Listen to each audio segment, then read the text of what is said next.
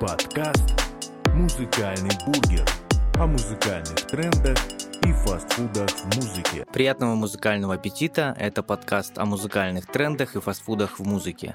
С вами Макс Мех, и сегодня мы будем говорить о коммерческом звуке и о том, все ли решает деньги в музыке и что такое музыка с точки зрения бизнеса. Но на старте четвертого выпуска я, как обычно, рекомендую тебе подписаться на мой профиль на Бусти, где новые выпуски появляются раньше, чем на других стриминговых сервисах. Также ты можешь следить за моим подкастом здесь, на странице подкастов подкастов на Mave Digital, оставлять свои комментарии и предлагать темы следующих выпусков. Тема сегодняшнего выпуска – коммерческий звук. Миф это или реальность и музыка с точки зрения бизнеса последнее время мы все чаще слышим, этот трек имеет коммерческий звук, это фирмовое звучание или этот трек звучит как хит. Все эти фразы говорят лишь о том, что в самом минусе инструменталки песни есть звуки, сэмплы, лупы, звуки баса, воксы, которые чаще всего используются в популярных треках сегодня. Это не говорит о том, что другие звуки и мелодии говно. Нет, это говорит о том, что трек с таким звуком мелодии сегодня может попасть в топ-чарта и в рекомендации слушателей. Иными Иными словами, коммерческий звук – это мелодия, трек, трек для продажи, продажи слушателям, где за счет стримингов и выступлений артист зарабатывает себе деньги.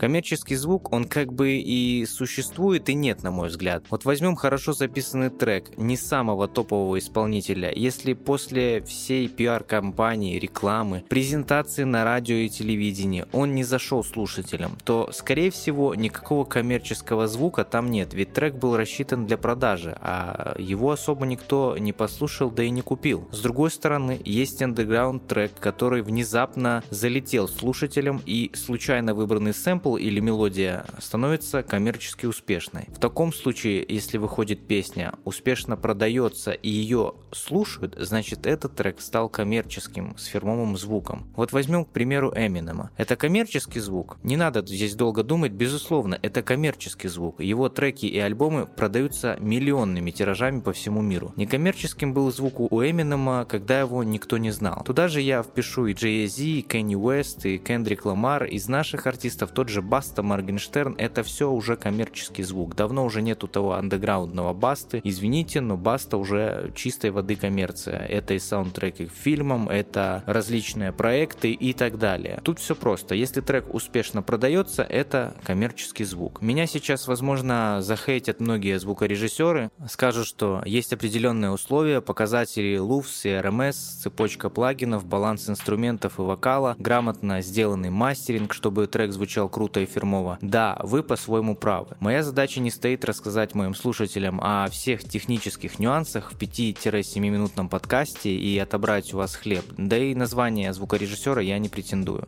Вроде бы разобрались с коммерческим звуком, теперь поговорим о музыке с точки зрения бизнеса. Если коротко, музыка сегодня равно бизнес. Каждый артист, который выложил свой трек на стриминговые сервисы, и я в том числе, зарабатывает с прослушивания своих треков. Вопрос сколько, это уже другой вопрос. Спойлер, если ты артист не топ уровня, то это ничтожно мало, но все же лучше, чем ничего. Вот я, например, с этого подкаста пока ничего не зарабатываю, пока я не в бизнесе подкастов, если можно так выразиться. Так вот, если треки артиста монетизируются и продаются, то он автоматически становится становится участником музыкального бизнеса. Да, вполне возможно, что крупным игроком он так и не станет, но по факту он уже в бизнесе. На самом деле за треком, попавшим в топ-чарты, стоит большая работа. Это и создание аранжировки, написание текста, дистрибуция, о ней мы поговорим с вами в следующем выпуске, рекламная кампания, SMM-маркетинг, ротация на радио, ну и так далее. Все это цепочки звеньев в большом музыкальном бизнесе, где сорвать куш шансов больше у того, кто больше заплатит денег в раскрутку раскрутку своего музыкального бренда, рекламу, качественно сделанный трек, ну и так далее. Все ли решает деньги в музыке? Не все, но очень многое. Они дают тебе возможность пройти путь от ноунейма к артисту средней руки за короткий промежуток времени, а если повезет, то выбиться в топы. Конкретно Зиверт, чтобы выбиться в топы, понадобилось 150 тысяч российских рублей. По сегодняшним меркам это не так много. Билеты в Грузию и Казахстан на самолет сегодня стоят дороже. Бывают случаи, когда молодые артисты стреляют и с 500 долларами в кармане, как это сделал Нелето с треком «Любимка», попав в рекомендации ТикТока. Но тут сыграли роль другие факторы, помимо самого везения. Скажу лишь одно, случайно в музыке, как и в жизни, ничего само по себе не происходит.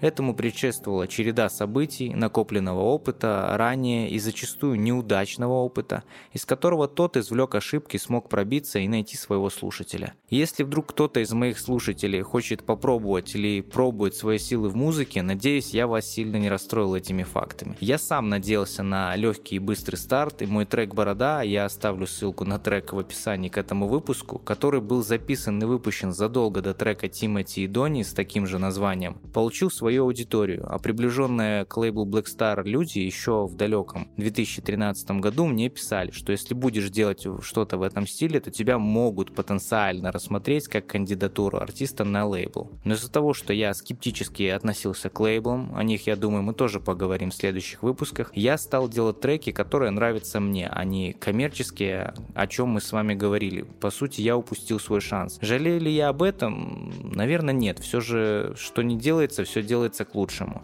По крайней мере, вы бы не слушали этот подкаст. Если ты слушаешь этот подкаст на Бусти в моем комьюнити, то дальше будет рубрика Ctrl-C, Ctrl-V, где я рассказываю о похожих треках друг на друга. Если на других сервисах, таких как Яндекс Музыка, Spotify э, и так далее, чтобы не нарушать авторские права, я буду давать тебе ссылку на те треки, которые хочу, чтобы ты послушал, и дальше уже ты будешь слушать мои комментарии. Но без ограничений ты сможешь э, слушать э, именно на Бусти и уже в YouTube YouTube, когда э, выпуск выйдет намного позже, чем на всех площадках, а вот на Бусти он выйдет раньше всего. Чтобы слушать его полностью, я тебе рекомендую все-таки оформить подписку за небольшие деньги, буквально за 100 рублей России, и слушать полный выпуск подкаста без ограничений. Рубрика Ctrl-C, Ctrl-V о плагиатах и похожих песнях друг на друга. Ну что, дорогие друзья, мы с вами врываемся в рубрику Ctrl-C, Ctrl-V. Это уже вторая рубрика. Первая была в третьем выпуске.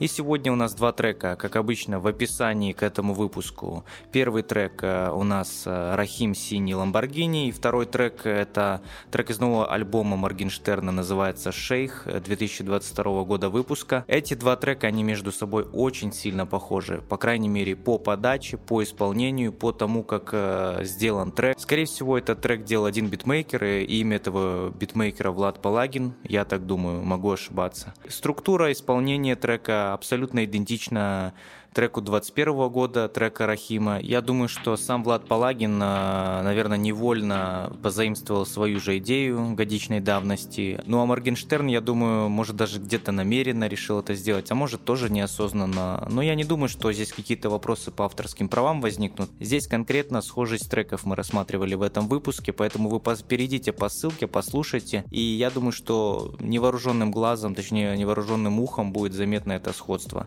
Особенно дроп часть часть, особенно припевная часть. Это была рубрика Ctrl-C, Ctrl-V, так что услышимся в следующих выпусках и будем разбирать новые, не менее интересные треки. Это был четвертый выпуск подкаста «Музыкальный бургер». Если слушаешь на Mave Digital или группе ВКонтакте, оставляй свою реакцию и комментарий под выпуском, делись ими со своими друзьями, задавай вопросы, если они у тебя остались. С вами был Макс Мех, и мы услышимся ровно через неделю. Подкаст «Музыкальный бургер» о музыкальных трендах и фастфудах в музыке.